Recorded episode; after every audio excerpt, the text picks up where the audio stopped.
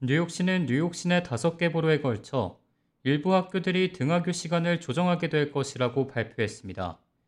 이에 따라 학생들은 평상시 등하교 시간보다 더 일찍 혹은 더 늦게 등하교를 하게 됩니다. 이처럼 등하교 시간이 조정되는 것은 올여름 초 체결된 뉴욕시와 뉴욕시 교사노조와의 협상에 따른 것입니다. 이에 따라 그동안 8시 30분에 수업을 시작했던 브루클린 윈저 테라스의 PS154에서는 첫 수업이 월요일 오전 8시, 나머지 요일은 8시 20분에 시작하게 되며 원래 2시 50분이었던 학교 시간의 경우 월요일 오후 2시 20분, 화요일 2시 40분으로 조정됩니다. 이와 유사하게 다른 학교에서도 등하교 시간이 소폭 조정될 것으로 보입니다.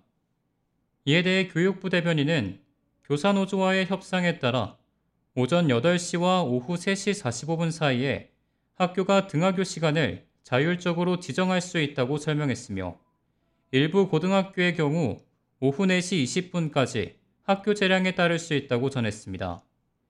교사노조 대변인은 등하교 시간의 조정이 있을 수 있지만 학생들의 수업 시간은 6시간 20분으로 이전과 변함이 없을 것이라고 말했습니다.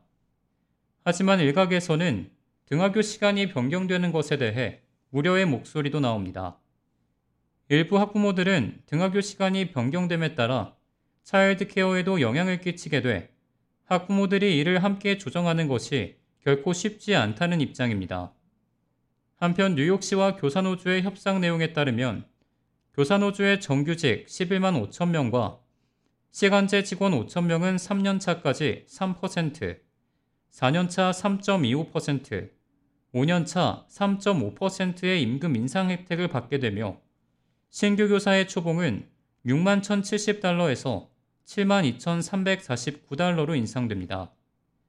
또한 그동안 소규모 학교에서는 인력 문제로 제공하지 못했던 원격 강좌를 제공 가능하도록 하는 파일럿 원격 학습 프로젝트가 확대돼 프로그램에 지원하는 고등학생과 6학년에서 12학년을 대상으로 하는 학교 학생들은 다음 학년도부터 방과 후와 주말에 원격 강좌를 들을 수 있습니다.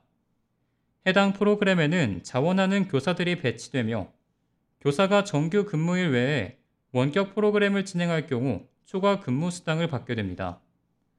일부 직원들은 일주일에 최대 2일까지 원격 근무를 할 수 있으며 원격 수업을 진행하는 교사는 교실이 아니어도 적합한 장소에서 수업을 진행할 수 있습니다.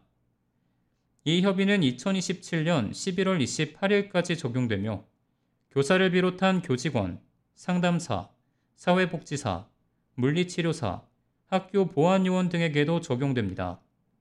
교직원들은 또 매주 전문성 개발과 계획에 할당되는 100분의 시간을 어떻게 할당할 것인지에 대해서도 투표를 치르게 될 예정입니다.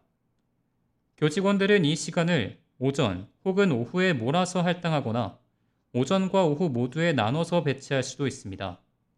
K-Radio 박하율입니다.